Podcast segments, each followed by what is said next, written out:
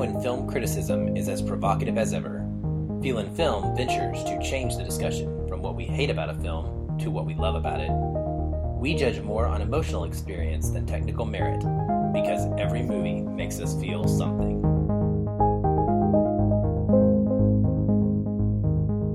Welcome, listeners, to episode seventy-two of the Feelin' Film Podcast. I'm Aaron, and joining me tonight to talk about mutants and mariners and drifters and smokers are my co-host and best friend, Patrick. Hello. And the most special of returning guests, the one and only Andrew Dice. Ahoy! I'm glad I'm glad one of you went with an actual Marine reference there. I thought uh, about going arr. Oh, how perfect that would have been. Unfortunately, this isn't a time travel story, so we can't go back and fix that. Uh, I'm sure many of you listeners are wondering just how we came to be discussing a film as maligned as Waterworld on a podcast like this. Well, to be frank, it's because Andrew wanted to. That's how. So hop on this sailboat with us as we set out to see and explore this unique sci-fi piece of film history. Oh, did you see C as in S E E? I, I didn't really even catch my own pun. That is really embarrassing. To see and explore. To see or not to see. Well, after we catch up with what we've been watching lately, that is. Right. So, Andrew, it is awesome to have you back on. It is always an absolute joy. How you been doing? I was muted. That's how I've been doing. Not mutant, but muted. yeah, yeah, he's a mutie. He's a mutie. He's know. Getting into character. Uh, no, I've been, I've been, uh, I've been really good. Uh, San Diego Comic-Con is in the in the rearview mirror, which is one of the busiest times of the year, and I was fortunate to have uh, my a little vacation time saved up uh, for after Comic-Con. So I've seen all the way out to the West Coast of the uh, continent. And then flown back, which is the way to do it. Yeah. Um, and I came back in just enough time to see the second Marvel team-up, long-awaited, uh, this time the Netflix Marvel T V side of things with the Defenders. Uh, you know, I don't know. If, I'm assuming everybody's – well, maybe that's the problem. I assume people know about this, but I guess if you're not deep into Netflix in general – Um, this might not even pop on your radar at all, but people have, we've gotten Daredevil, Jessica Jones, Luke Cage, the other one, uh, and the other one, Iron Fist. Are you are you intentionally not naming it? I'm sorry. All I know is that it's for him only, so I didn't want to step on his toes. Um, but yeah, and Iron Fist, Danny Rand. We we got our Defenders team up, which was a it kind of. A big announcement when they announced that this was going to follow a similar route to the Avengers of bringing in all of these solo stories for one big team up. And it's only eight episodes, so you would think that it is kind of a bit more uh, urgent or a condensed story. Uh, that isn't really the case to start, which would be like my only real gripe about this particular show. Um, but it really drove home for me, like once all of the characters get together and start interacting, that there is just nothing more fun than seeing characters from different stories share the screen together. Uh, mm-hmm. Regardless of even whether you are in love with those characters or whether you just enjoy them or you like some and not others, because usually the kind of meta response to the characters works their way into a crossover like that. But um, have either of you guys gotten a chance to see the entire thing? Were you binging? Well, I'll be I, honest. I I've I have not been on the Netflix Marvel train for a while, so I've I bailed, and I don't. I use the word bailed. That's probably not the right choice, but because it wasn't because of something negative in the shows. But I stopped watching. I think I got a, most of the way through Daredevil two, and I have not watched. Okay. I've not finished it. I've not seen Iron Fist, and so I've not seen. I've not seen Luke Cage, and yep. now I'm not seeing the Defenders. Uh, for me, T V is just so difficult. Uh, at, at at one point, I, I just got to the the point where I realized I'm not going to do it, and so I have to just ad- accept it and put my time into other other interests because there's yeah. so many of them, and T V was the one that has gotten cut. Uh, but I do agree with you wholeheartedly because just things like the Avengers and things like Justice League those are the best ones because of that very reason, because they bring all of those different characters together, and you you get to see them solo first. So you get to know, okay, this is how they act when they're by themselves. And then, uh-oh, now we've thrown these powder kegs together, and they're going to explode. And how are they going to interact? That's That's got to be the fun of it, and it sounds like Defenders does that really well. Yeah, exactly. And Patch, what about you? Well, I, I I'm kind of like Aaron. I I, uh, I think I got I'm, I'm I'm getting my superhero feel on the uh, on the C W with the Flash, and um, a little bit here and there with the big screen stuff. It's just when you throw so much superhero stuff at me, I tend to kind of shy away from it at some point and kind of crawl into my little cave of like, stop doing this to me. It's too much. It's too much. Um, I. Both time and interest have kind of collided, and I've just not been as interested. I mean, unless somebody says you've got to watch this. I mean, yeah. I've been given so many recommendations of like, hey, check this series out or check that series out, and I have to be very picky about what T V series um, I, I choose to spend time with, because my wife and I, we try to spend some of our uh, little time that we have together kind of watching something collectively. And we, we actually just caught up on Scorpion from last season. We had twenty-two episodes in the queue because we got so busy, wow. basically the whole season. So we finally finished that. So between, between time and just general interest, it just has not piqued my interest. Like, I want to see Glow before I want to see anything with like oh, the Marvel mm-hmm. universe. So mm-hmm. just lots of different things. I will, I will fully endorse that prioritization. Uh, but yeah, no, the, the, the one thing I would say taking away from it is I think the Defenders is a pretty good, uh, because like you said, it is it it is really stepping into the kind of Arrow tone, uh, especially in recent seasons. So for me, it's a show to put on in the background, and I'm stopping and watching scenes when, you know, they change or that kind of thing. Um, but it is pretty cool, and I like. I hope that this is the case for more of these going forward. Is that none of the characters? It's not like they are all destined. You know, they they they were not introduced for this ultimate goal explicitly. So I think that when you have characters that are kind of all introduced on their own with their own stories, and then something happens to throw them together, um, that's just a more fun way of doing it. That was kind of, I felt the dip after the first Avengers where they were kind of, this is why they exist. And then you kind of left to do, well, what next? So I think it's, it's cool that people are kind of figuring out new ways to get around that. Um, I've also been watching uh, a lot of Spouse House and The Bachelorette, uh, or Bachelor in Paradise, but I don't think I want to talk about those. Uh, people can hit me up on Twitter for details. Do you do you uh, take part in like guessing all the time of who's going to be not voted off the island? That's the wrong show, but uh, who's going to get the who's going to get the rose? Yeah, I, I feel like that's why we watch it, right? To see who of these people is the like objectively least desirable human, right? That's the fun of this, right? That's that is, that is about right. Yeah. Oh, that's great. We're gonna judge. We might as well make some money off of it, right? Yeah, let's just yeah, exactly. Put the camera in. Why not? Oh, I love I love the variety you bring to the table with the Defenders and uh, Bachelor Survivor Island or whatever you said it was called. Yeah. I would. Jeff I want that, on that show. Yeah. Well, Patrick, oh, wow. What about you? What have you uh, you've been watching or doing lately?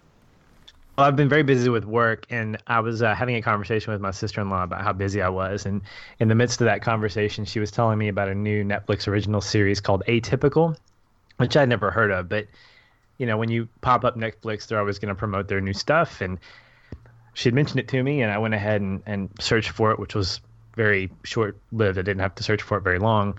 And it's essentially a an eight episode, I guess you would call it a sitcom, but it's more like a sit sit dramedy. Sit, I can't really describe it. It's akin to, it has the same kind of feel that uh, Freaks and Geeks had when it was running on television. Very smart, kind of somewhat coming of age, uh, teen angst. But this focuses on a character named Sam who has fi- uh, high functioning autism, and it's this first season is really centered around his desire to date, to be the, the whole idea is kind of exploring the idea of what does it mean to be normal. And when you have a character like him who's at the center of it, that by default is not, quote, normal because of his um, condition, then you get this really great package of of, of a cast that um, support him not only in their relationships but also from an acting standpoint, and it makes for a very fun, entertaining, and very interesting season of of television. It's only half an hour, half an hour, half an hour episode, so it, it really is like a sitcom. But it stars uh, Jennifer Jason Lee and Michael Rapaport, who play his parents, uh, Elsa and Doug. And it's also got, um, I don't know who this who, who she is, but her name is Bridget Lund, Lundy Payne, and she plays Casey, his sister. Hmm. And what I love about this series, and it hasn't taken me that long to get through it, obviously, but I love the fact that when you have an ensemble cast like this, that it centers around one person to begin with, but it's not just about them. So the idea that gets fleshed out about this, this abnormal or normal, what is that, is really kind of echoed through the relationships that he has with his friends, with his experiences, but also with his relationship with his sister, who's incredibly supportive of him as a sibling, first and foremost. And so it explores a little bit of her, her teen angst and kind of growing up um, in that family, the dynamic between the, the two of them and their parents, um, Elsa and Doug. Uh, the first episode really got me hooked because there's a great scene at the end of the particular episode between Doug and Sam talking about wanting to, you know, Sam wants to be normal. He wants to be able to have a date and not freak out.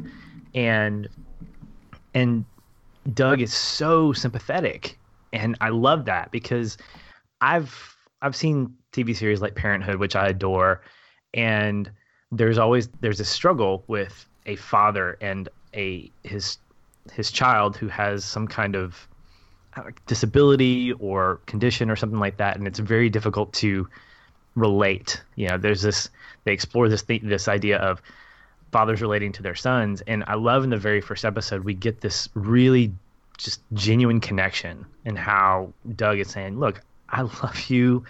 And you know what, what you're experiencing is not a product necessarily of your condition. It's a product of being a teenager. And so it's, it's a great series. It's one that I hope gets a second season. I'm assuming it will. It's gotten a lot of great reviews.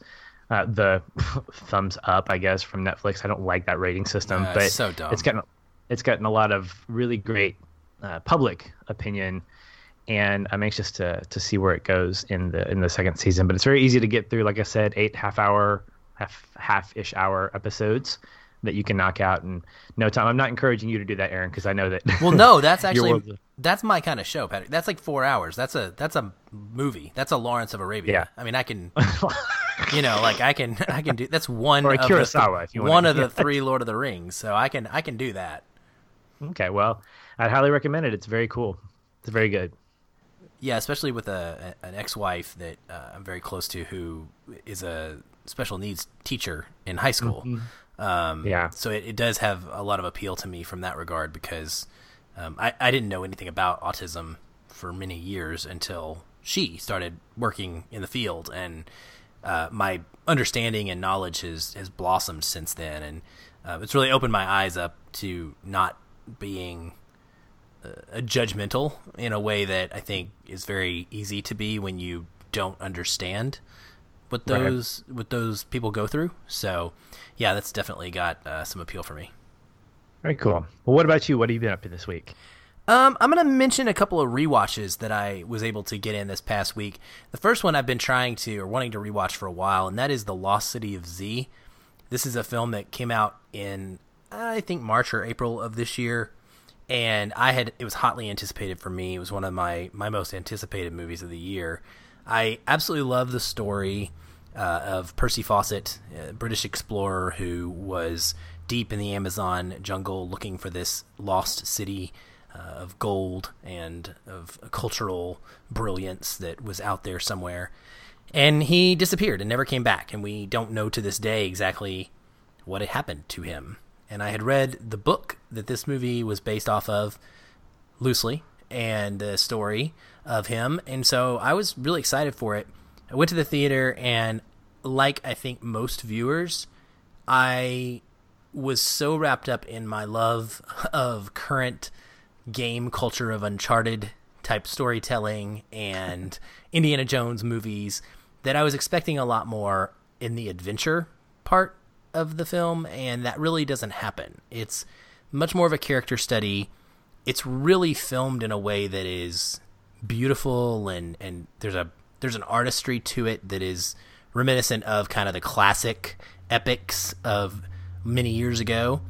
And I don't think most people were ready for that. It's just, it's much slower than you would think. Oh, hey, this this movie about a treasure hunter or whatever in the Amazon hunt is going to be.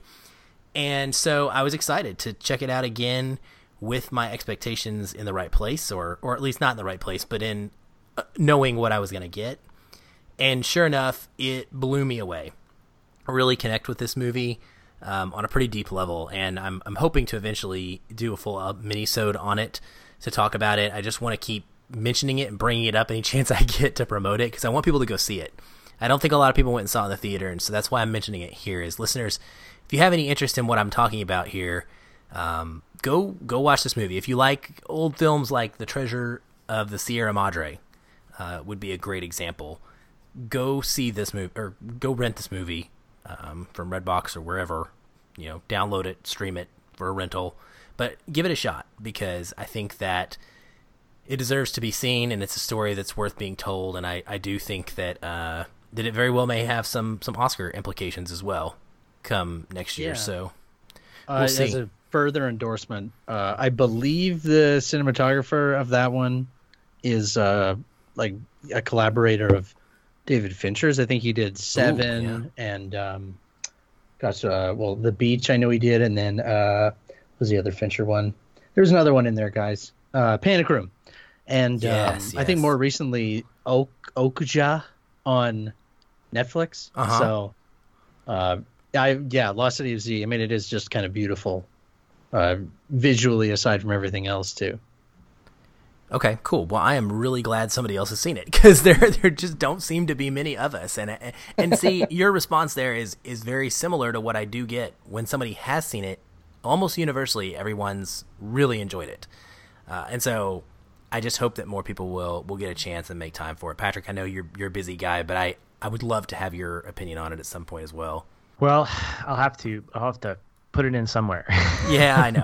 I know. That's why I would I, if I just make it an yeah. episode, then then you have to see it. So this is um, exactly what I'm talking about. Yeah, I, I think I, I'm I'm I've said this before, but I'm greatly appreciative of of a, of a podcast like this, because I wouldn't see half the movies in the you know in in the amount, nor in the wide range of quality or types, uh, if I didn't have this show to to be a reason why, and I'm grateful for that. But the the caveat is the equal opposite of that. That if I'm doing that, then I'm not really watching much of anything else, unless it's a T V series that my wife and I are into, or something that I'm just kind of having on in the background that's familiar to me. Nice. Well, staying real quick, this is just going to be a, a, a small mention, but staying with the books to movies theme, which is coming up very soon for us in September. It's going to be kind of a themed month for us. Uh, I actually rewatched Jurassic Park a little early. I know we're going to do a full episode on it, so I don't want to. I don't want to say too much, but I hadn't watched it in so long, and I did it for an episode of Tabletop Flicks, the new podcast that we're hosting that. Uh, I co-host as well, that is is merging board games and movies with a similar theme. We were doing dinosaurs for our latest episode, and uh, of course Jurassic Park and Jurassic World are the perfect perfect movies to talk about when you're talking about board games matching dinosaurs. Um, and so I rewatched it, and man, it hasn't lost a beat. Like, it really hasn't. I was I was surprised. I honestly thought, okay, this movie has to have somewhat aged and kind of you know, you know, I don't know, lessened a little bit on its, you know, awe and wonder that it, that evokes in you. Nope. Didn't, didn't do it at all. It was, it was amazing. Incredible. I can't wait to talk about it in a few weeks. Uh, that's going to be a lot of fun. I, oh, that opening, I'm just going to, I'm just going to go ahead and spoil it for me. I, I, that, that opening scene alone is just pulls you in. I, I, I want to see it on the big screen just for that opening scene with the raptor. That we don't ever see. You know, it's just so good. What a great way to introduce, hey, it's a theme park with dinosaurs. How excited are you? Yeah. Good stuff. All right. Well, with all of that out of the way, it's time to get into this and talk about Waterworld.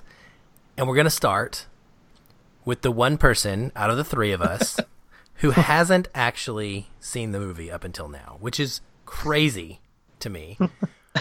But it, it is what it is, right? It is what it, it is, is, Patrick. It is. I mean, it's not like you weren't alive, so you, you don't get to no, play the card of, you know, I was two years old when this movie came out or anything. But tell right. us from a, a seasoned movie viewer's perspective in two thousand seventeen, having seen all of the incredible movies you've seen, how did Waterworld hold, or not hold up, but how did it do for you? I mean, what did you how get did from it? Do? it? Yeah.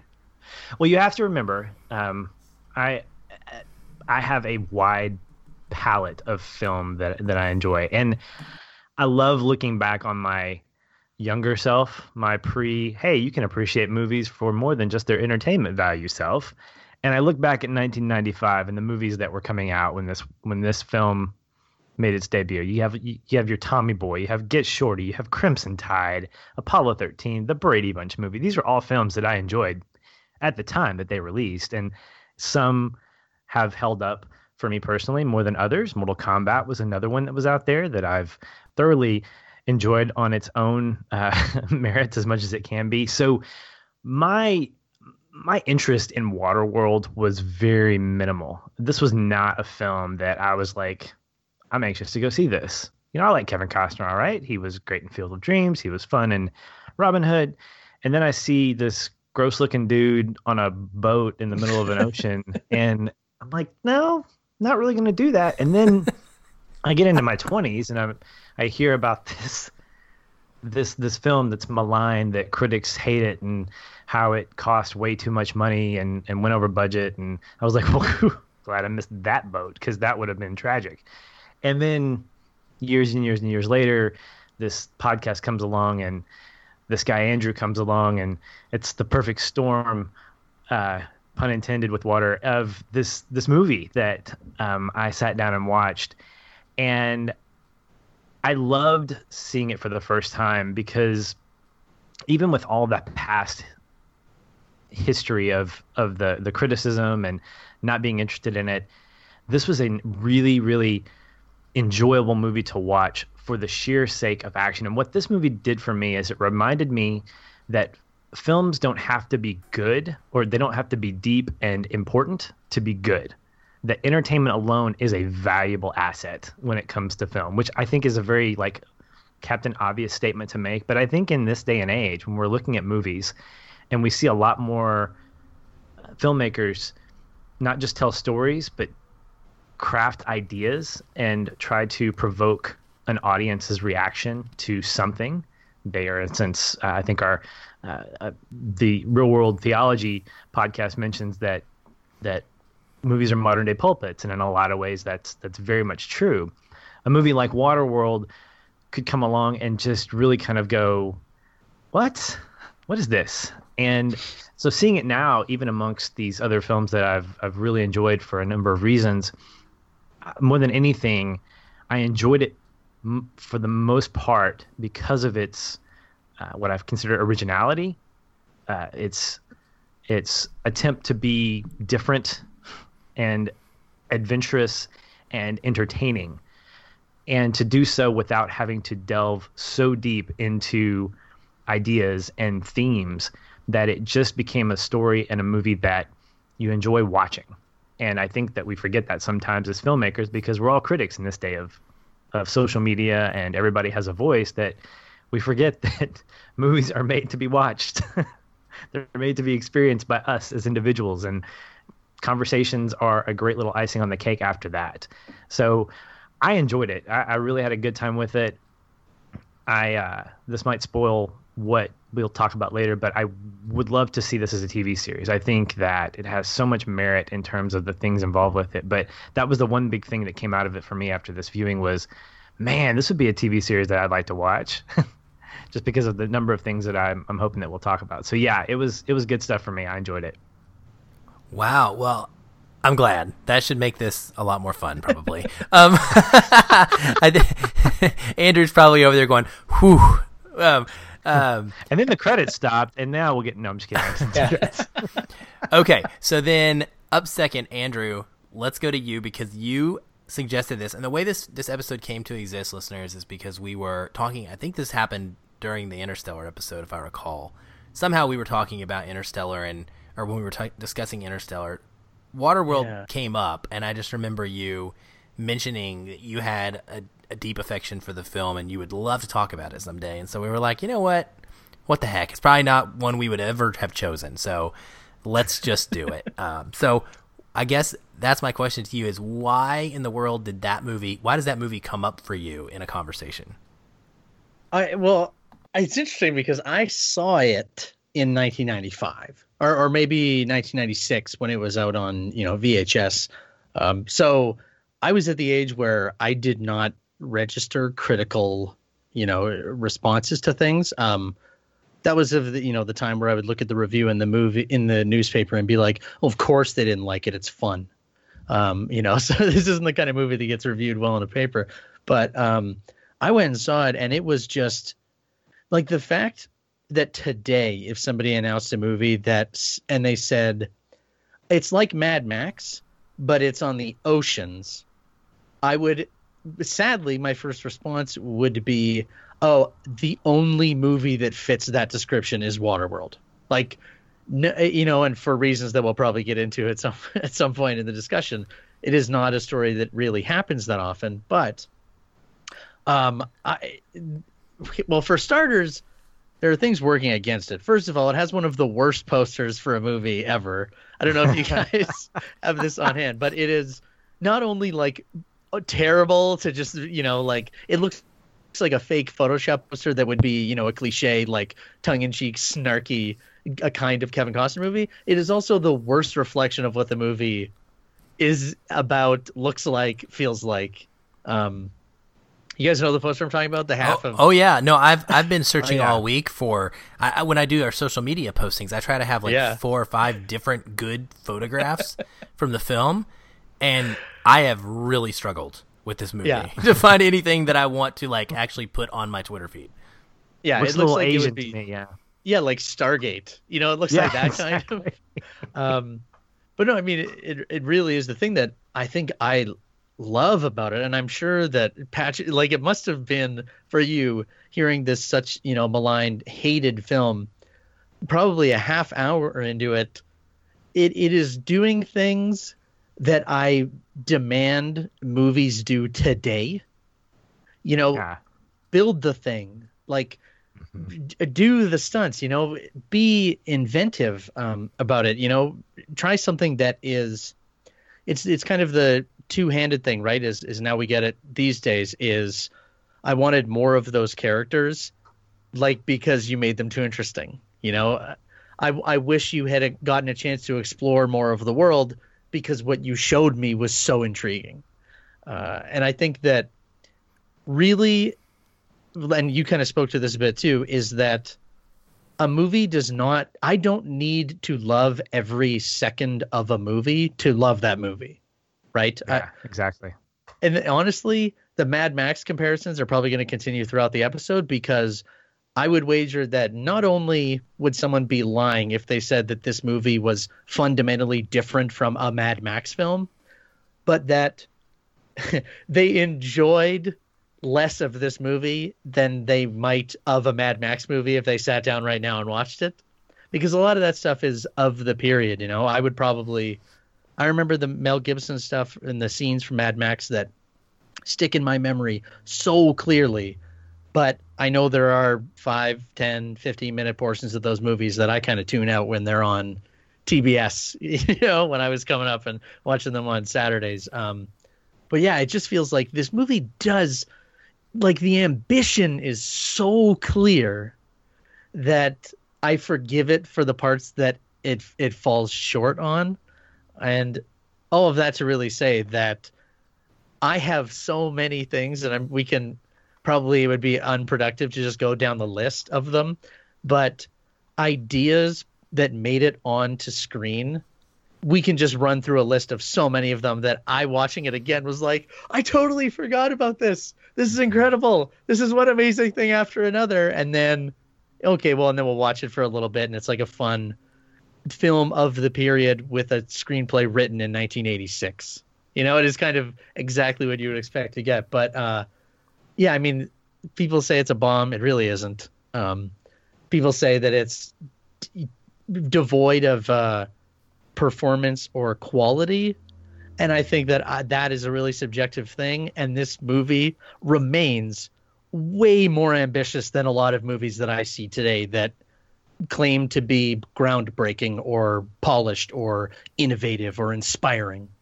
Yeah, I, mean, I, I think that I think Waterworld speaks to the basic idea of the I mentality. Did I enjoy it?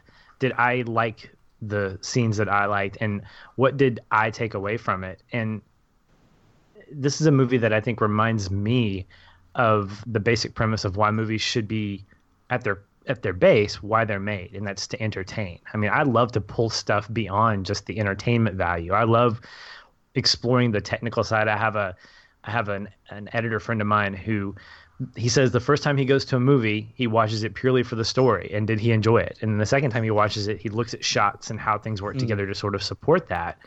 And I think that's a great way to look at film is if you can walk out of a theater and say, I like this, and then go from there, as opposed to going into a film saying, well, you know, Rotten Tomatoes gives it like a twenty-five percent. So it's already sitting down there on the, I, I it just, It's it it shoots your movie experience in the foot at that point because you're you're art you're you're crafting other people's opinions even if you haven't read them. You've you're crafting a number in your head that's going to inform your attitude towards it. Yeah, that's actually something, Patrick, that I have made a commitment to in the last two or so weeks.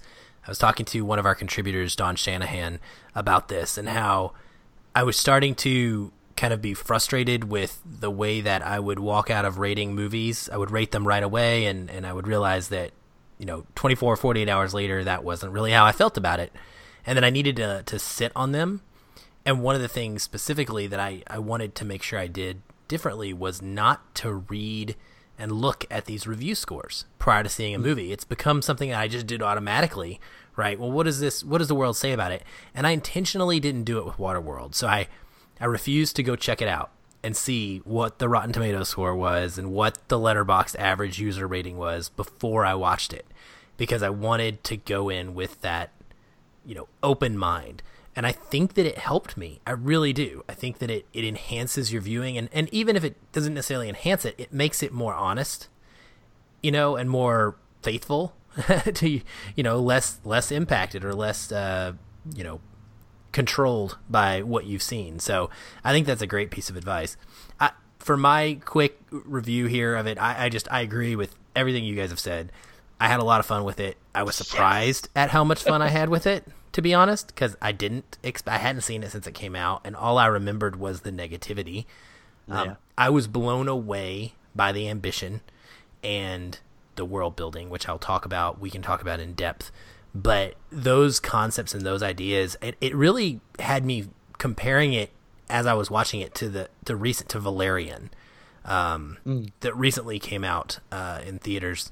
Valerian in the City of a Thousand Planets, or whatever the, the long subtitle is, and it's just it it had amazing ideas, and and everything didn't work in that film. The acting was good at times and bad, really bad at times. And the writing had some moments, but then was really, really bad at some times. And I felt a very similar about Waterworld. You know, there were pieces of it that when they worked, man, did they work. Um, but overall, that scope and that idea kept me engaged the whole time because I thought it was just really, really cool. And so I kind of want to lead off with that. Well, I don't know. Should we talk about, I'll ask you guys, do you, do you want to talk about why it's considered maligned first or last?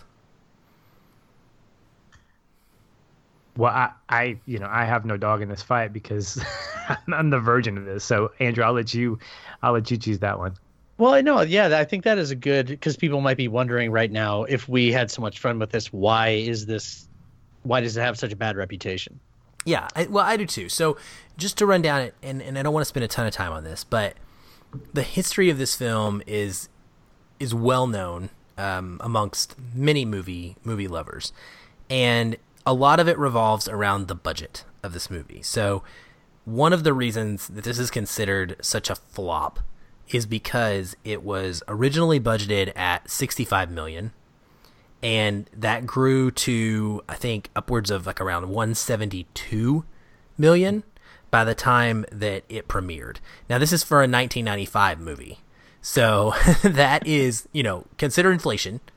That's a lot of money. That is a lot, a lot, a lot, a lot of money. And Warner Brothers just had to keep writing checks over and over and over. And because of that, the movie was not able to make back its money, which, you know, is a common thing in two thousand seventeen. But for a blockbuster to do that in nineteen ninety-five was a much different story. There weren't nearly as many blockbusters going on in the summers. Yeah. So while movie theaters these days just kind of turn their nose up and just expect losses because they can make their money back on merchandising and things like that, that's not the case with Waterworld. Um, yeah. An accounting bomb, right? I mean, totally. Because the thing is, you say one hundred seventy-two million dollars in nineteen ninety-five dollars, which is, you know, it, I think it was the most expensive movie made to that point. But then the movie also made, you know, I think over or around or over a quarter of a billion dollars, which in nineteen ninety-five dollars is pretty impressive too. But it was just the studio sunk so much money into it that it took years to for it to end up being profitable. And then, of course, you get D V D releases, V H S, uh, Laserdisc. I went through the whole gamut because Laserdisc. Of when this thing came out, that, you know, your tie-in Virtua Boy video game. Um, and I think, you know, it is it is funny now to consider what a bomb is these days. This was a movie that ended up breaking even, but they really wanted it to be a huge win. Yeah, exactly. They thought that this could be something incredibly special, like a Mad Max. I mean, the Mad Max on water...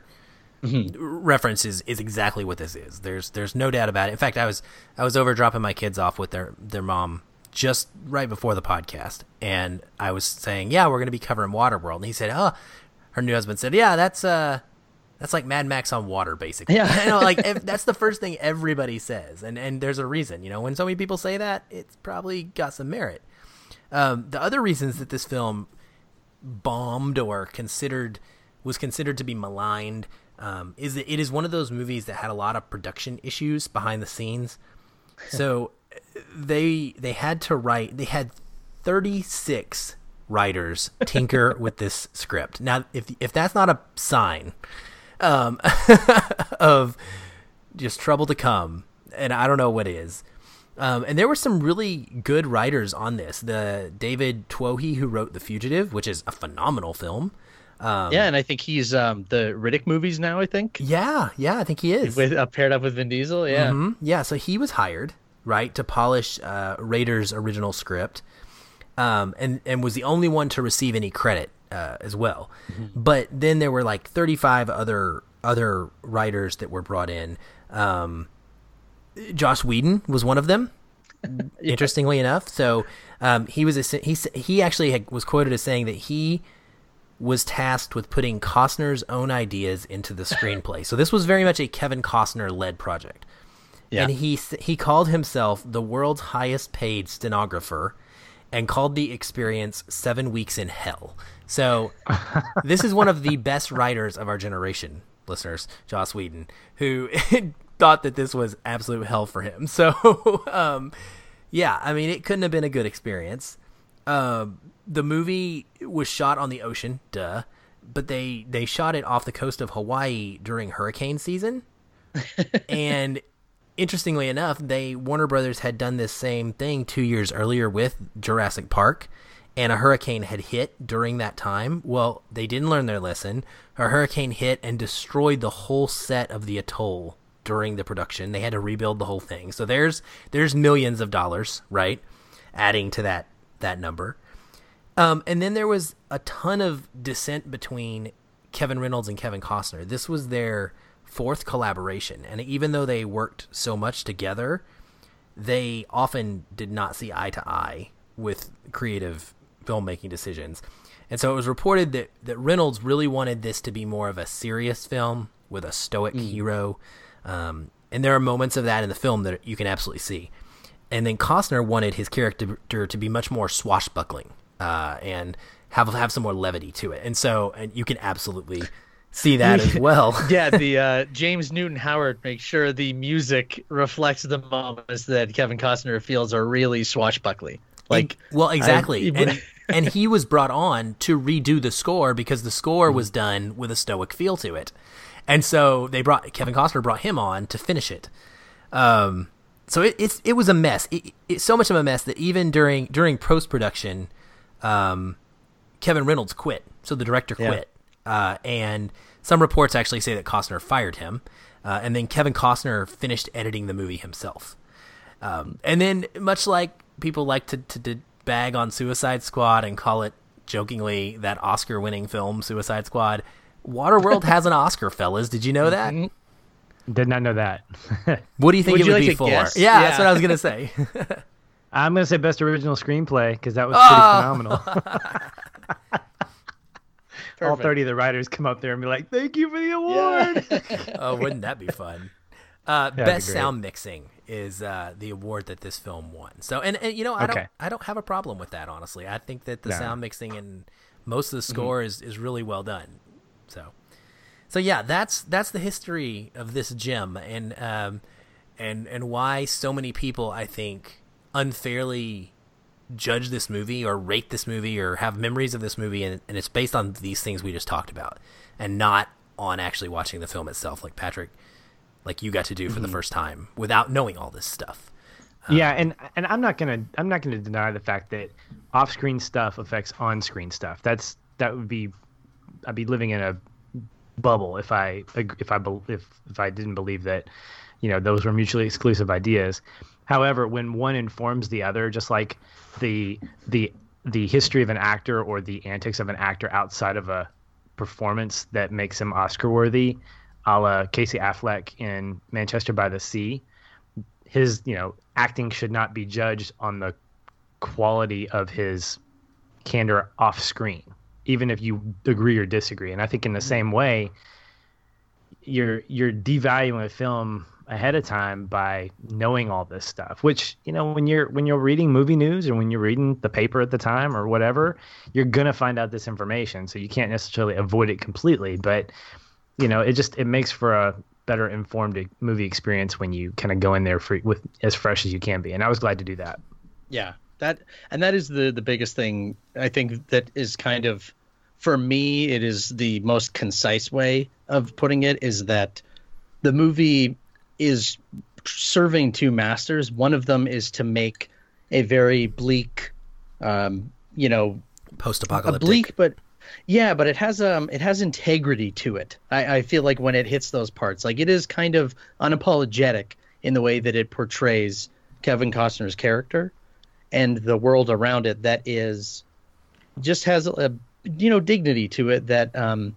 Then it is also trying to be, like you said, a swashbuckling adventure film. I think if it had been more of an adventure, you know, a la Hook, like there's a lot of very similar stuff going on there, it would have been a more commercially successful movie. And I think if it had stuck more to the serious one, it, it would have been a more critically successful, or, or would have lived on as, you know, a, a more clear vision. Mm-hmm. But I would in the end say, I think that the ideas and the action that is presented on screen is on par with Mad Max Fury Road, but it really is left wanting by the lack of a clear, you know, directorial vision for this stuff. That it, it's, it's kind of a crappy idea of them to walk in an area that is so familiar with, like, a master filmmaker in George Miller,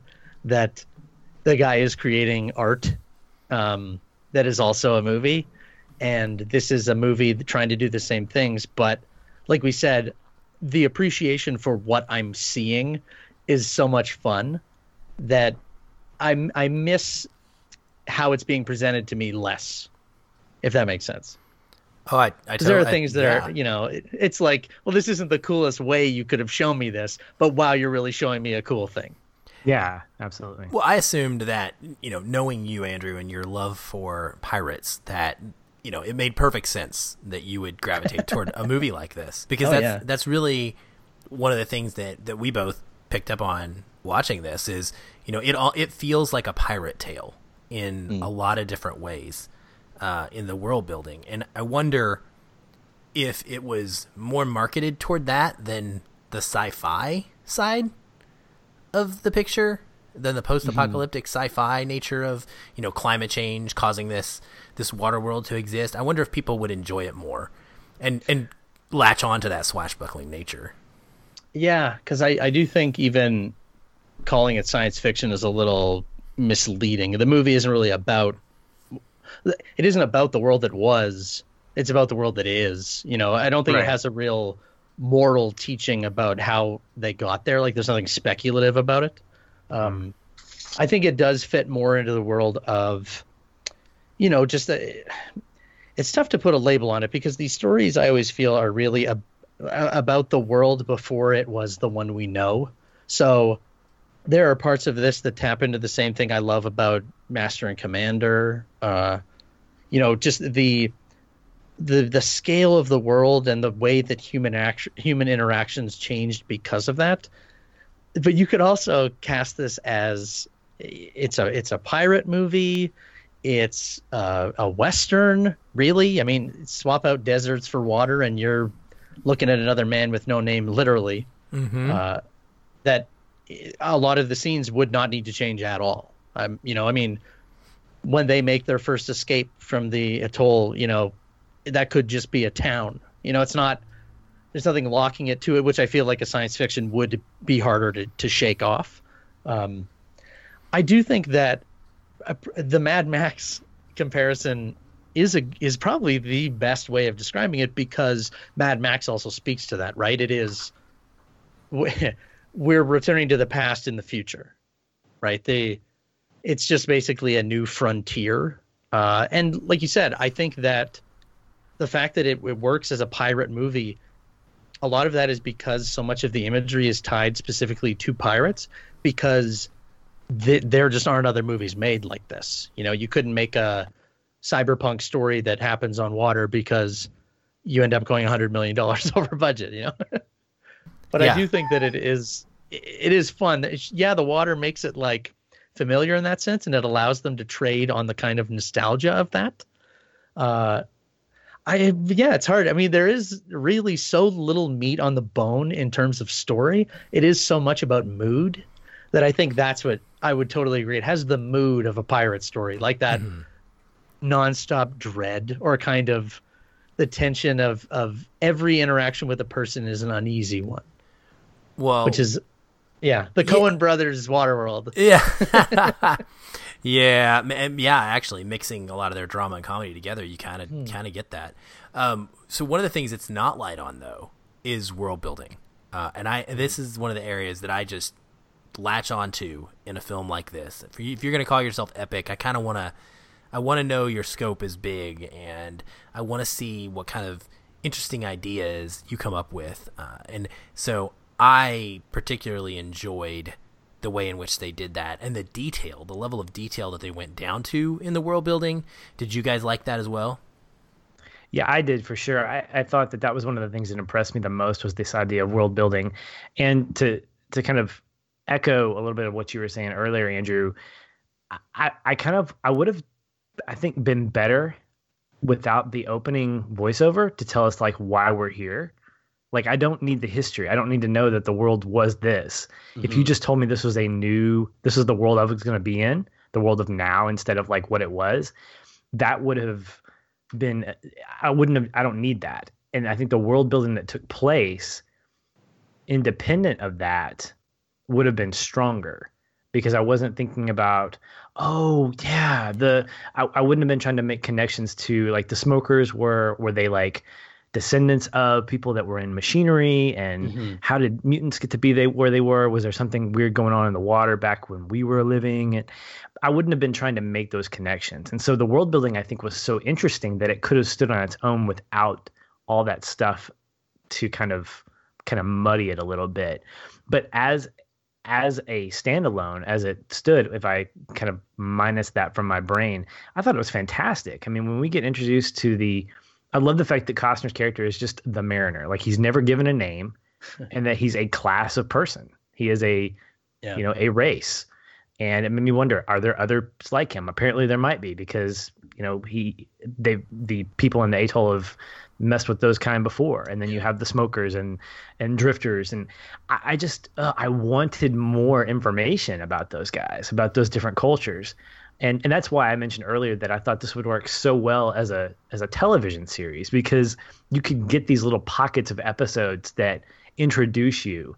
It reminded me a lot of um, of Firefly as a T V series that, for me personally, didn't work well as a as a film going into Serenity, because I love the T V series and the long-form storytelling of that. I kind of wish that I'd gotten that with Waterworld as a T V series, because I thought being able to flesh out more of that stuff would have made the characters much more interesting. Mm-hmm. They weren't uninteresting to start with or anything, and I wasn't dissatisfied with that, but it made me hunger for more of that. Yeah, the, I, the, go ahead. The fact that we got like eight Stargate T V shows and not one Waterworld one is because it does feel like, you know, uh, Farscape, you know, like mm-hmm. th- th- this is so clearly in that wheelhouse of good ideas. Uh, it, it is funny because I did have a moment when they said, you know, smokers, and I would like my mind just flashed to Fury Road, where they are naming all the clans, and I was like, man, I wonder if George Miller saw this, you know, and thought like, well, A, I'm flattered because this is so clearly what you're doing here, um but also neat ideas. It does seem like a a T V show that would be uh of that, you know, mid nineties ilk of like, the graphics aren't great, even though it is all on the ocean, so Um, you, you kind of forgive it. That is kind of the thing that, that drives home with me on the world building, is it has such a sense of humor to it that I think that Kevin Reynolds and everybody kind of involved in this, I feel like even with that many writers, it has, it does capture for me that same weird tone of George Miller and Mad Max, where it is kind of darkly funny and other times slapstick funny. Uh, but at the same time, you know, Joss Whedon, there are clearly lines that did break in um, that are very much of his style. Um, I'm looking mainly to the villain of the movie. But, you know, like, yeah, and you said, Patch, I would have done without the opening monologue too. I feel like that is is explicitly added in after, because it is fun to discover it in the movie. And, you know, Dennis Hopper leaning up against the portrait of Saint Joe, um, all of those ideas that are, you know, they're rare in movies that are considered bad. Usually a movie is like creatively corrupt or bankrupt. Um, I do think that it is a testament to the refreshingness, you know, and the inspiration of that actual kernel of the idea, that it made it through thirty writers to get that joke and have everyone in the audience kind of laugh and realize, like, that's hilarious. Is the captain of the ship, you know, however many centuries ago. Um, and yeah, the when the traders meet, uh, by the time we meet the second one, I feel like we all know the rules of what's about to happen, what the risks are, uh, you know, the dangers and all of that. And the price, it doesn't seem weird the way it goes. Uh, so I think that is... It, yeah, there's definitely a yeah. lot of strength in like the opening, the establishing shots of that opening sequence, which don't tell us too much, but they mm-hmm. tell us enough to keep us intrigued. And then when we find out more, we go back to that first shot and say, oh, that's why he was able to stay underwater that long, because he's a mutie, mm-hmm. you know? And that was my little aha moment. I was like, ah, that's good stuff. That's trusting your audience with mm-hmm. uh, with the ability to figure stuff out on their own. And and I think that, you know, movies now do that more, which is, you know, a credit not only to the audience but also to the directors, and and I love that stuff. I think it was a it was a forward thinking idea that that we got in a time when that wasn't necessarily the case. Yeah, and you know, that's that just reminded, like, it just unlocked a memory that I remember seeing it for the first time. I would have been probably about nine when when I saw this, and seeing him come out of the water and then pee into the into the bottle and then end up drinking it and spitting out of the plant. I think that was the first time it drove home to me that you can't drink seawater. Like, water, water everywhere and not a drop to drink. That right. was seeing that was the first time it actually clicked in my brain that was, oh, this could kill them. You know, I'm used to thinking of water as a good thing, of the sea as, you know, idyllic. And I feel like maybe as adults, we lose a bit of that interpretation from the first scene, that it is, it might as well be desert, you know? And I think that was a really great way of dialing that in to begin with, that it, no, no dialogue is said, and we are communicated how hard it is to survive in this world. And that not only is this character surviving, but he's actually thriving. Like, he's coming up with ideas that the average person wouldn't. Then when we see him with gills and all of that, it is kind of a justification, like, oh, that is exactly why he's so good at this. Right. Yeah, I, I really, really latched on to the opening sequence for the world building standpoint. Um, because, like you said, from moment one, when he is, you know, drinking his own urine, of course, for any movie to start off with that is, is pretty... pretty ambitious in and of in, of itself, um, for to let your audience go like, oh, okay, that's what we're gonna do here. But it, you know, it establishes everything so well. And and one of the things, Andrew, I noticed as well was the the not wasting a drop, um, taking mm. taking his finger and running it around the rim of the cup and giving giving those ep- extra drops to the plants. All of that mm. said so much about the state of the world without having a bunch of exposition explaining it. And then the Drifter Code, the existence of the Drifter Code. If you meet some, if you meet something has to be exchanged, and, and he says nothing's free in Waterworld. That kind of world building. Oh my gosh! I mean, yes, I would love a T V show like this. Or yeah. um, it also it also feels like ripe for uh, an M M O, a massively multiplayer online game where you you know choose your race. Are you going to be you know a mutie, or are you going to be a smoker? Or are you going to be a drifter and trade? What are you going to do? And how are you going to how are you going to make make a life? Um, and so everything about that is just really cool. And, and, and the level of detail is there. I mean, even the airships, they're called skyboats, right? So everything is consistent with the world that they've given us. And I, I, I really, really, really enjoy it. I think one of my biggest disappointments is that I don't get answers to any of these questions. And, and Patrick, mm-hmm. you said T V, I'll go back to that T V thing again. That would have been so much better. And maybe it's because they thought that this was going to be such a hit that we would be able to have a franchise and sequels.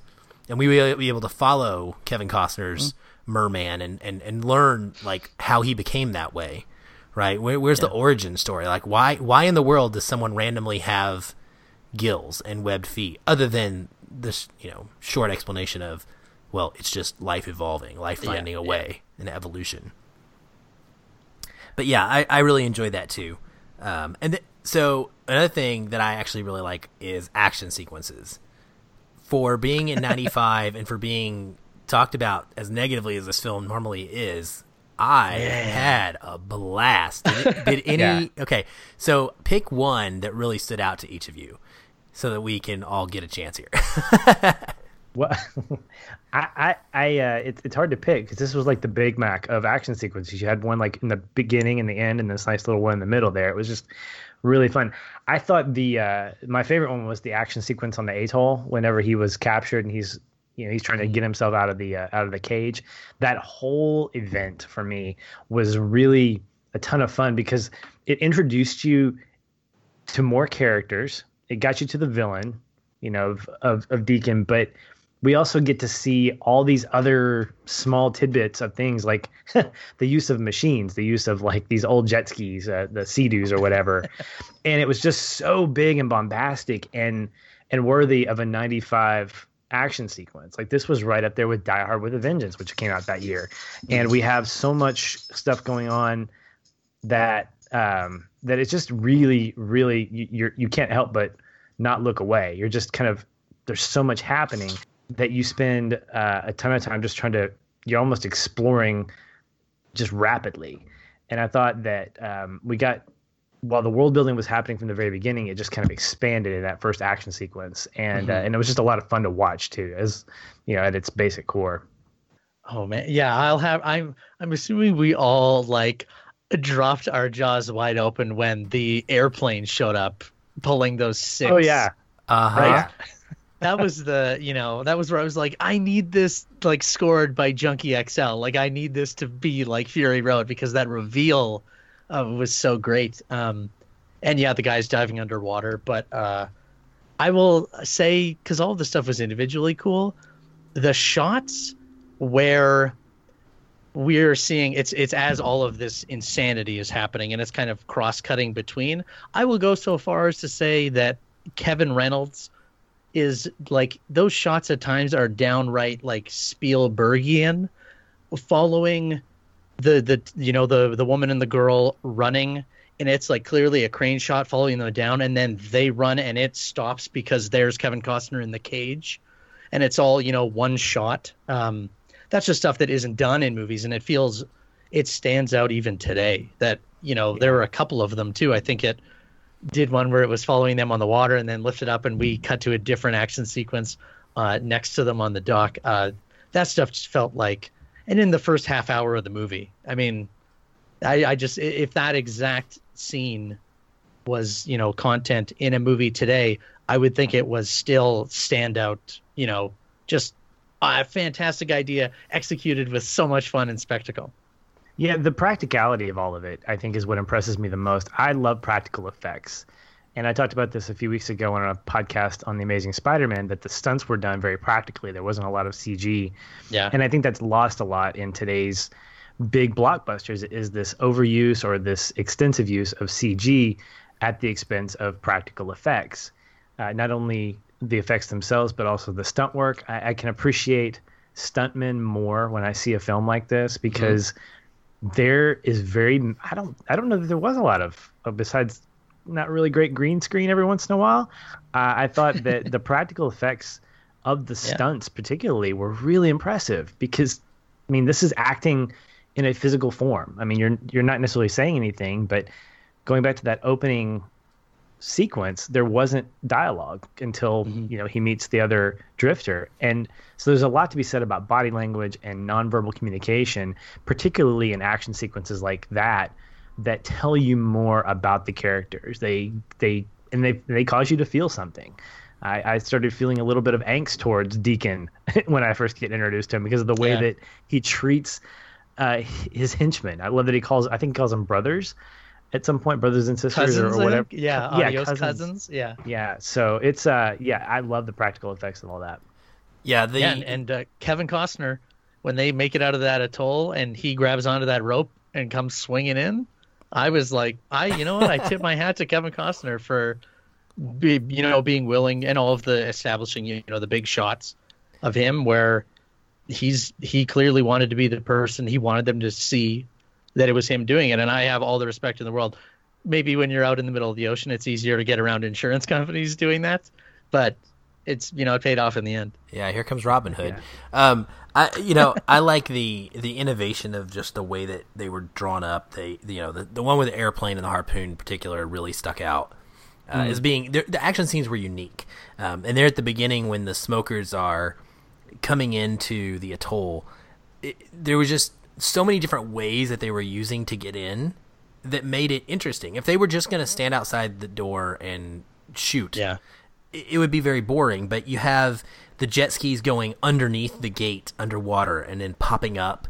Um, and you have some of these other, other things going on where, um, there's one guy on a skis that uses a ramp. Uh, you know, they just jump over the lower walls to get in. Yeah, pirates. And, oh man, yeah, right? yeah it's, it's uh, very much piratey. Yeah, and so that that was really cool. And then the other sequence that stuck out to me is uh, when Costner decides to use himself as bait, both from an from from an interesting actiony kind of you know decision making, like creative standpoint. It's really cool, but also it was just a great scene. From one of his best moments in the movie as an actor, I felt like, because the look on his face is one of just pure, like, all right, fine. Like I, yeah. I I've got to do this now. I was trying to avoid this, but you guys are going to just not shut up about needing food. So I'm just going to get this over with now. And I'm going to do this. And I know you guys are going to be all crazy and I think it's this big deal, but let's just do it. And then, you know, and then plops in the water like it's no thing. And you immediately know, right? As a as yeah. a viewer, again, you don't need exposition. You know, you're like, uh-oh, this guy is truly going to do something crazy. And and then, boom, he's bait. So um, I really liked the design of all of that. And uh, I just thought it was, I thought it was awesome. And I love that you guys brought up the comparison to two thousand seventeen because it makes me wonder what a remake of this would look like, you know, in today's day and age, in today's Hollywood. Do you think that it would improve, or, you know, do you think that do you think it would be very hard to improve because of how well it was done previously? Um, I think as a whole, the, the film itself would probably not be successful because it's trying to capitalize on something that was from a, a negative place anyway. And I think if if I'm put in a position as a filmmaker, if I'm going to call myself the director and I'm being kind of shackled by by the studio, they're going to probably encourage me, and I put that in air quotes, to use as much twenty seventeen technology and resources as I can to make this film better. And I would imagine that this this film would get a heavy dose of C G. It would, because mm-hmm. not that that's what sells, but I think that's what's popular. And if I were the big ballsy guy, I would say, no, I'm going to get Chris Nolan to help me with this one or something, or get some kind of, you know, or I'm going to I'm going to bring on a creative team to make this film right. And it's going to be It's going to have a, you know, a, a better touch from a screenplay standpoint and a more thought out um, fleshing out of, of different characters and whatnot. But I, I'd like to think that it would be successful, but I don't think it would, just because, I mean, yes, maybe the practical effects would still be solid, but I don't know that the entire movie would necessarily be successul. Well, maybe yeah, if... it would be, it would be about, you know, the real meaning of this world that was lost. True. Yeah. Yes. Although yeah, I, don't do that to me. You know, again, if somebody like somebody like Nolan, or I could see if Denis Villeneuve, you know, actually yeah. succeeds with Dune, you know, that would be the type of filmmaker I would love to see tackle this. Um, mm-hmm. And I wouldn't mind having that kind of a more serious, darker tone taken to it, because oh, I would, yeah. I would always have this fun version to go back to, and I would vo- I would virtually get my cake and eat it too. You know, you'd be able to have your fun swashbuckling, yeah. um, silly, silly version. And then you get to have your like, okay, this is seriously what the evil is. Gonna, this is what's going to happen when climate change really does impact. yeah. impact that, it might be, it might be the biggest compliment I can pay to the movie, that if they announced someone was going to remake Waterworld, I would be excited. But the, the entire job of the director and the crew would be to do the action and the good parts of the original as well mm-hmm. as they did back then, and then improve the parts around it. But if you do that, you kind of just get Mad Max Fury Road from a director other than George Miller. So I don't really mm-hmm. know, um, you know, if it, if it is worth the risk of making something that ends up just being like, like you said, blue screened, or putting the focus in a weird place instead of the sheer spectacle and insanity of yeah. this kind of stuff. But um, but I would still be psyched that it was being made, because it would be a chance to see this, you know, these crazy stunts all over again. But again, you could splice in shots from the original. I wouldn't be able to tell the difference. so. And there, there's something, I mean, there's something valuable. I, I, I go back and forth in my head about the value of remakes and, and reboots. And Uh, Aaron, you and I had the conversation. We were talking about uh, the Magnificent Seven and the the kind of the down the middle opinions that we both have about about the new new version. And you know, by my default position is, if I enjoyed the original, I don't need a remake. But then when I see a remake that's equally as impressive, I'm like, yeah, it yeah. totally deserved a remake. Yeah. And I think that with Waterworld, uh, like you, Andrew, I would be excited about it.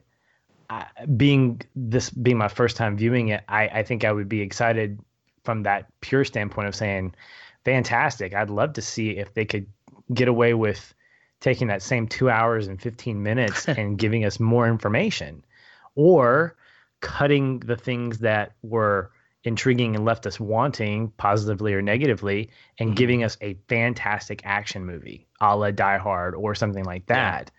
Because those things are equally as memorable, they're equally as rewatchable as the you know the the the Villeneuve or the or the Nolan approach. I mean, I think that there's equally as much value of having just a great action film with some substance, uh, because to me that's that's different than than say your Michael Bay's, which in my opinion are just pure spectacle with very little substance.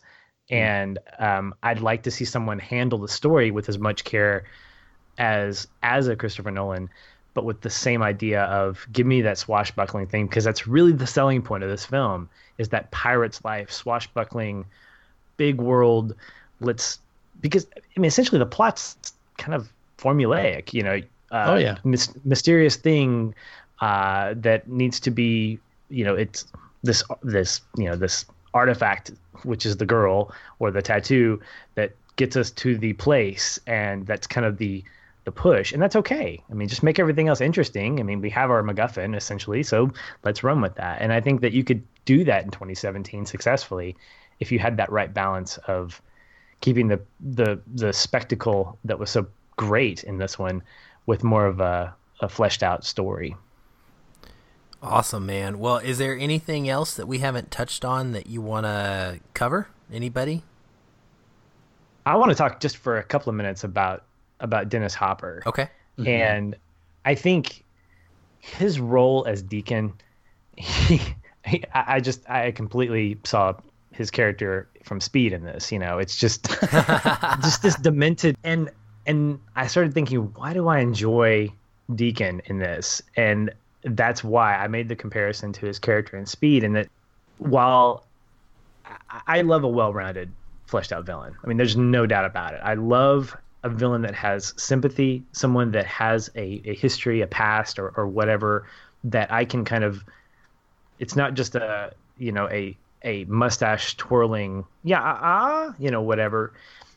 But there's a lot to be said about the entertainment value of an over-the-top villain who gets his comeuppance at the end. And I think Dennis Hopper, he does that really well. He plays that insanely spectacle-driven villain that you want to just meet his demise. Not because you hate him, but because it's what he's supposed to do. He's supposed to be so bad that you want him to be offed at some point.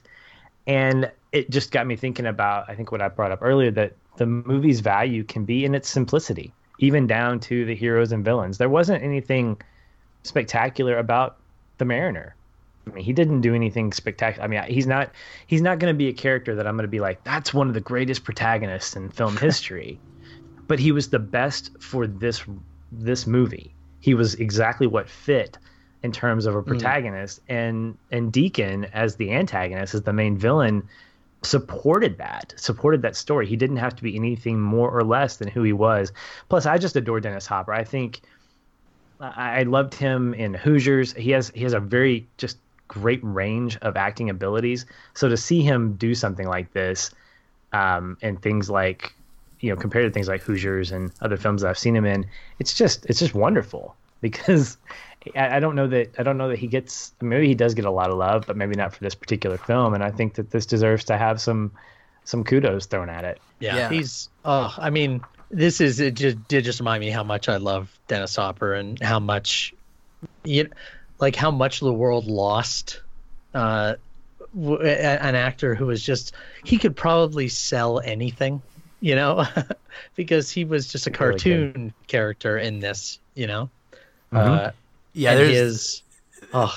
there's that one line of dialogue that I I, I just is ingrained in my brain uh, toward the end, where he he he asked somebody asked him a question. I, I forgot what the question is because I didn't really pay enough attention. But his answer is, he says, "I'd say there's two chances of that: no way and no how." Ha ha ha ha! ha. And he, he laughs at his own joke. And yeah. I just I love when someone is when a character is so self-aware and written mm-hmm. that way, that they can do that. Like mm-hmm. that line to me was like, that felt like a Joss Whedon line. Oh you know? yeah. And the bargaining, totally. yeah. you know, between the two guys, that was all, you know, refresh my memory. What happens? Or the, um, the first time when it was, you know, did I say that? I might have. Oh darn. I, I guess have, I did. You know? And he hands the yeah. gun off, right? to himself. Yeah. Um, yeah. But that is just uh and you know, maybe he doesn't like Chuck Charles. That felt like another Whedon-ism, but also it might just be the way he d- delivered it, but um mm-hmm. I loved in the design of him. Uh you just the the proto, you know, combine him with his second in command, and it is Immortan Joe. Uh, but but I, I think to, to to your point too was um it, he is a unsympathetic. You know, he is he's fun and likable, but I, I do want him to be defeated in this. And right. It really did drive home when the Mariner, you know, walks out onto the deck of the ship.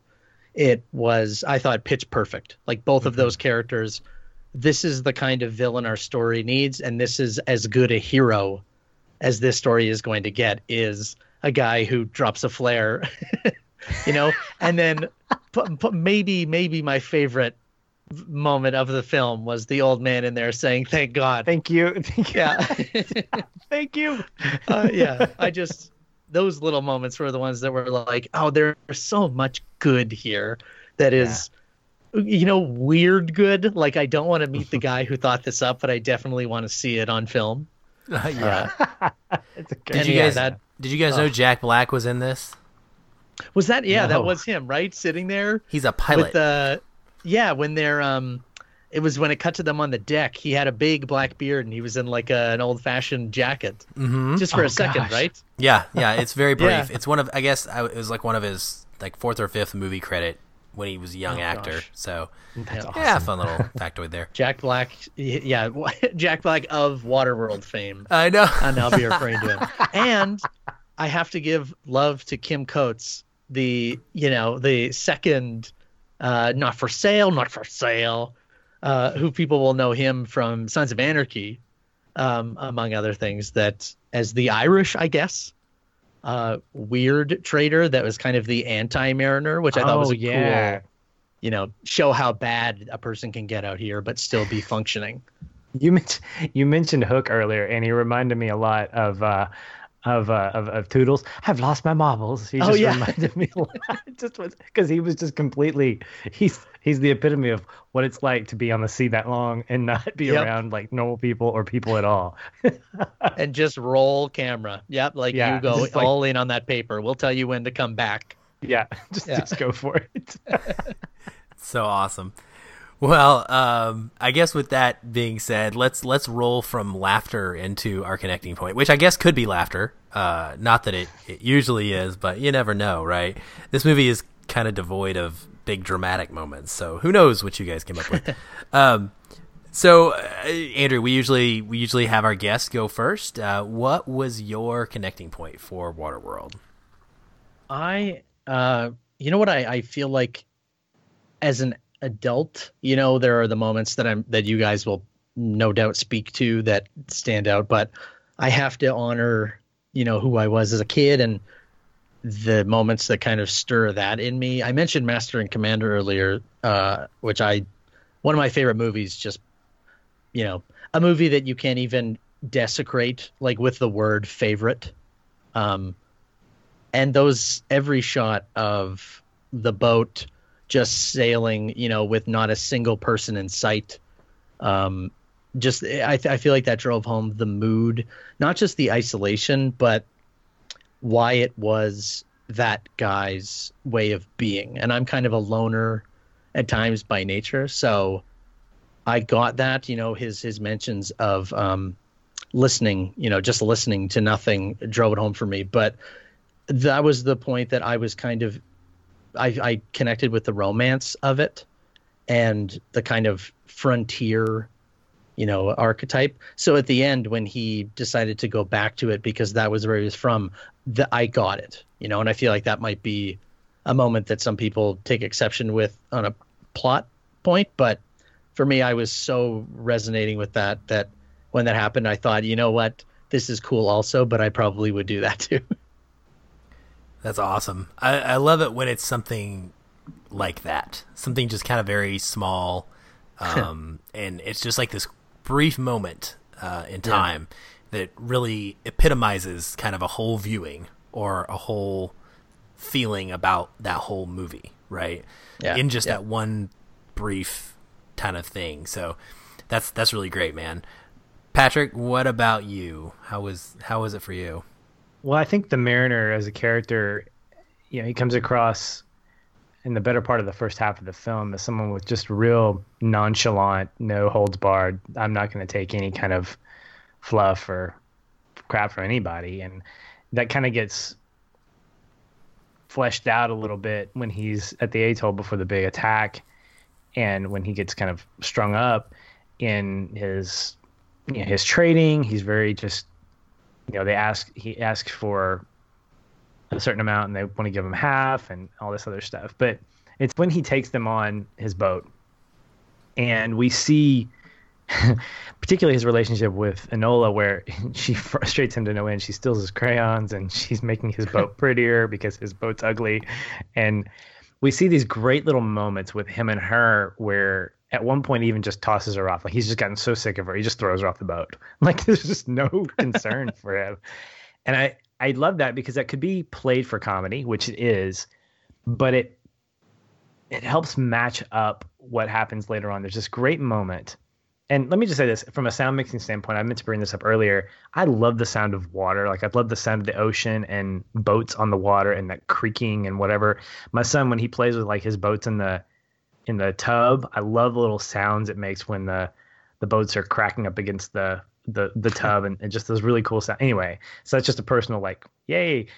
And there's this moment, I think it's probably right before the third act, where he takes her out on the out, out in the water, and he's basically teaching her to swim. And there's these great camera shots under the water that are beautiful. Mm. He's talking to her, and up until that point, you know, we've gotten this angst and that whole persona of the mariner and her and how annoying she is. And for that moment, we get the beginnings of, I don't know if it's a father-daughter relationship, but it's a guardian protector relationship. Like, he friend, doesn't see her, right? She's yeah, my friend. Yeah. Yes, exactly. And she's not property. She's not the mm-hmm. way to dry land. You know, she is a human being. She is a person. She is valuable. And we see him in that moment letting her into his world. He's in a sense, and and we see a mutual acceptance. You know, right? We see his accepting of her as a human being and as a person and value. And she's accepting of him for his unique ability at this point. He's not a mutant. He's a person, or he's a he's a creature that has this unique ability. And he's inviting her into that world. And I thought that was so precious to to see that moment with him.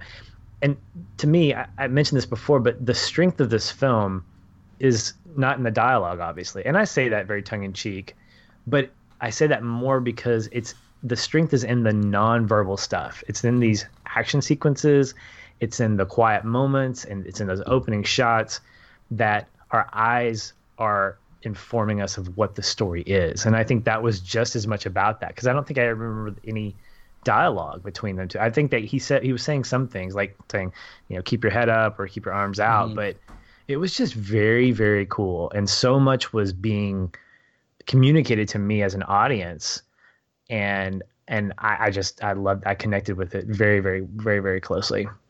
Yeah, I don't want to interrupt, Aaron, but I, I do need to point out, you just re- reminded me. I think that is like the knocking the ball out of the park, the scene of them swimming. But the one that kind of was like the little toss of the ball into the air was when uh, she said, you know, people used to say I'm weird. And he said, maybe they were right. And she says, maybe they were right about you, too. And mm. he smirks. Like, it's the first moment where it's kind of like, oh, I actually might kind of like this. And it's so small as to almost miss it if he wasn't just stone faced the entire time. Oh, yeah. But uh, but that was it was, oh, that great moment. And then devastated by, you know, them swimming together. Mm, absolutely. Yeah, yeah. Aaron, what about you? What was your connecting point? Well, I'm going to be the sap Uh, on this movie uh, and say that I actually went for what was probably the only love scene in the entire film uh, that I can remember. We and already that, talked about that crazy dude on the boat. We, no. we don't need, oh, wait, not that one, sorry.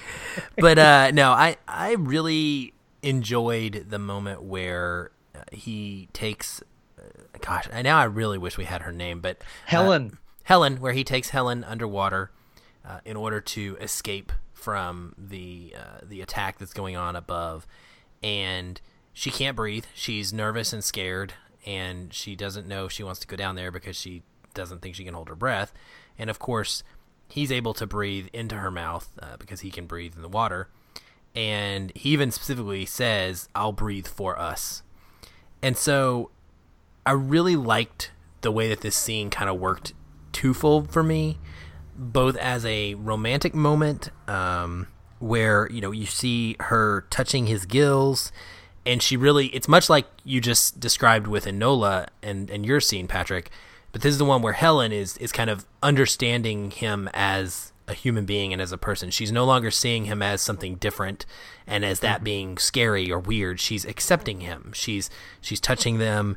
Um, and she's, she's really just letting him be who he is and seeing him for the, the strengths and the, the positive things that that brings. And right. then it, it really works for both characters. It, it, it's a very mutual um, uh, moment of kind of connection between them, um, and vulnerability, because he, he, he allows himself to be accepted as well by her in that moment. He, he's no longer trying to protect himself and, and hide and keep himself, you know, uh, pushed, pushed away. But then, to me, it also, the second way it really works well is that it, it gives us a chance to see his quote-unquote superpowers, as I would call them, in effect. Like, we we get to see that moment where he's fully underwater, swimming and holding his breath and being an absolute merman. Like, beyond a shadow of a doubt, no question about it, the only way he's doing this is because he's a mutant. And so it mm. gives us both of those things in the same time, and it's all framed around this kind of real sweet moment, yet it happens within this action scene. And so I, I just really love the construction of that scene and how how much it gave me all in one kind of short time period. Very cool, man. I uh, I don't I don't doubt your sappiness, and, and I think it was much deserved, though. I think that was a fantastic one. I, I think it reminded me quite a bit of, I don't know what came to mind. There was a scene from uh, the the Miss Peregrine's Home for Peculiar Children, the the exposure of a person's ability to, because I think that speaks a lot to the the vulnerability of these characters, and which, I mean, you don't get the depth of that that much, but it's very cool to see how those vulnerabilities uh, pay themselves off and how they are almost earned to an extent, you know, with her, with him and Helen, and then with him and Enola. And uh, so great pick. I like that. Why, thank you.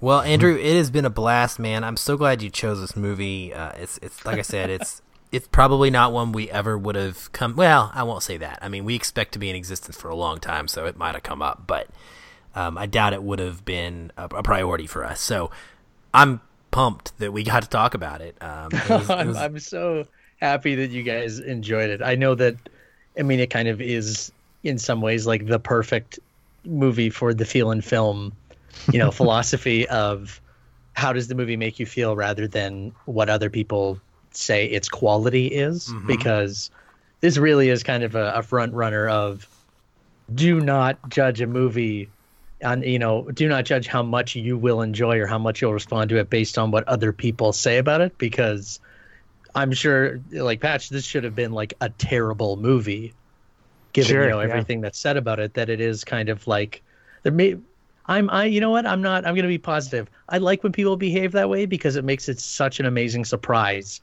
when you actually do end up seeing it and mm-hmm. end up loving parts of it or all of it or any yeah. second of it. Mm-hmm. Yeah. Yeah, for sure. sure. Well, Andrew, uh, as a guest going first as always, where can people find your work out there on the internet if they want to connect with you or read some of the amazing articles that you put out there? Yeah, if you want to connect with me, uh, you can tweet uh, at me at Andrew B. Dice, D Y C E. Tell me th- that is not how human evolution works. That is not how gills work. I, I've, I'm open to all of that. Uh, if you want to follow my writing about movies and T V shows and comics and all geeky goodness, uh, that is not a tagline. I take that back. You can find that at screen rant dot com. Uh, and then I also do... Uh, the Flash Podcast, and we recently just had a long episode talking about the Flashpoint movie coming in the D C E U and me outlining the exact movie I would love to see made. So you can find that on Twitter at the Flash Podcast. Ooh, I'm gonna check that out. I know. I was yeah. getting ready. I was getting ready to ask Patrick, did you know this existed or not? Cause... Let me let me just let me just tell you something. I mean, yeah, the, the time that I have to watch movies, there's even less time to watch, to listen to podcasts. So just know that when a podcast comes to mind that's gonna pique my interest, that's an important thing. So just yeah, it's it's become oh, an important deal. So I'm, I'm gonna honored. I'm writing it down now so I can go ahead and cue it up in my uh, my podcatcher. Awesome. Patrick, what about you? Where can we find you online? Well, I'm, yeah, as always, I'm on the big three, uh, Facebook, uh, Twitter, and Instagram at Shoeless Patch, S H O E L E S S P A T C H. And you can find out more about me at uh, at those places or at my website, this is patch dot com. Uh, coming next week, I wanted to give you guys a heads up that we're going to be reviewing the uh, the nineteen fifty-seven edition, the original, Jane Fonda, uh, not Jane Fonda. I oh my gosh, I hope not. I messed it up. The Henry Fonda led great film, twelve Angry Men, which I know Aaron yes. is extremely excited oh, about. I've been waiting. I'm so ready. Oh, that has one of the best taglines in movie history too. What? What is it? I can't tell. Oh, uh, life is in their hands. Death is in their minds. Death is, that... is on their minds. Yeah. Yes. Oh. That's so, and it's got a better movie poster than uh, than Waterworld too. Waterworld. You want to talk no about a timely film? I am I am so just over the moon ready to talk about this movie. I, I saw it for the first time this year, early this yeah. year, and I it was one of those rare. I mean, I'm giving some tease for next week, but one of those rare times where you watch a classic film and it actually holds up to what people mm-hmm. say about it, and I just I was floored. So I'm I'm so ready. It's gonna be good. It's gonna be good. I loved when you your first reply after watching it was that was amazing, and your second was where do we need to put it on the schedule? Yeah, because we gotta talk about it. Yep. In the uh, in the meantime, we're also doing the August donor pick vote uh, that just got finalized, and we are doing Rudy, which makes me yeah. excited. Uh, football season is upon us, and what a what a great way to to ring it in with then uh, a college football movie. With uh, with with uh, not Mister Frodo, but uh, but it's it's good. So yeah, I'm I'm I'm jazzed about that. There are a couple of good movies coming out. I'm uh, that I'm excited to talk to you about, Aaron. And so yeah, that's what's coming up. So since you Aaron, did that, you? since you did that just now, does that mean we don't have to listen to a bunch of Sam comparisons next week? Oh, absolutely, absolutely. It's done, over and done. We're going to talk about Rudy and not Samwise. Don't believe his lies. Don't okay. Believe his lies. Um, Listeners, if you'd like to find me or interact with me on, on the interwebs, you can find me everywhere at Aaron L. White, A A R O N E L W H I T E, on Twitter and Facebook in particular, and also uh, tweeting and such from the show's Twitter and uh, Facebook page uh, accounts. You can also always come talk to us in the Facebook group for Feelin' Film. Just search that one up and or use the links that are in the show notes and the blog post. It's growing. We love it. It's awesome. Tons of incredible conversation is happening there every single week. Very lots of depth is going on lately. There are some some serious uh, some serious threads that have just blown my mind, and it's it's been an amazing experience watching a bunch of you listeners who interact with each other and get to know each other and form friendships all over just talking about movies. So we highly encourage you and would love to have you come be a part of that community. Lastly, you heard me mention earlier at the beginning of the show that we have a new podcast kind of under our banner, and that is the one that I am co-hosting called Tabletop Flicks. It just dropped our third episode today, and that is on dinosaurs, where we talk about Jurassic Park, Jurassic World, and a whole bunch of awesome, awesome board games uh, that feature dinosaurs. So if that is at all interesting to you, you can find that feed all over the place in any podcatcher at Tabletop Flicks, uh, and you can also find it on our website and links to it in the blog and the show notes as well. Andrew, thanks again, man, for coming. It's been great. Uh, I think we've got you up next for, what are we doing, Justice League? You doing Justice League with us? Oh, I think I might have to. I think you might. All right, yes. There we go.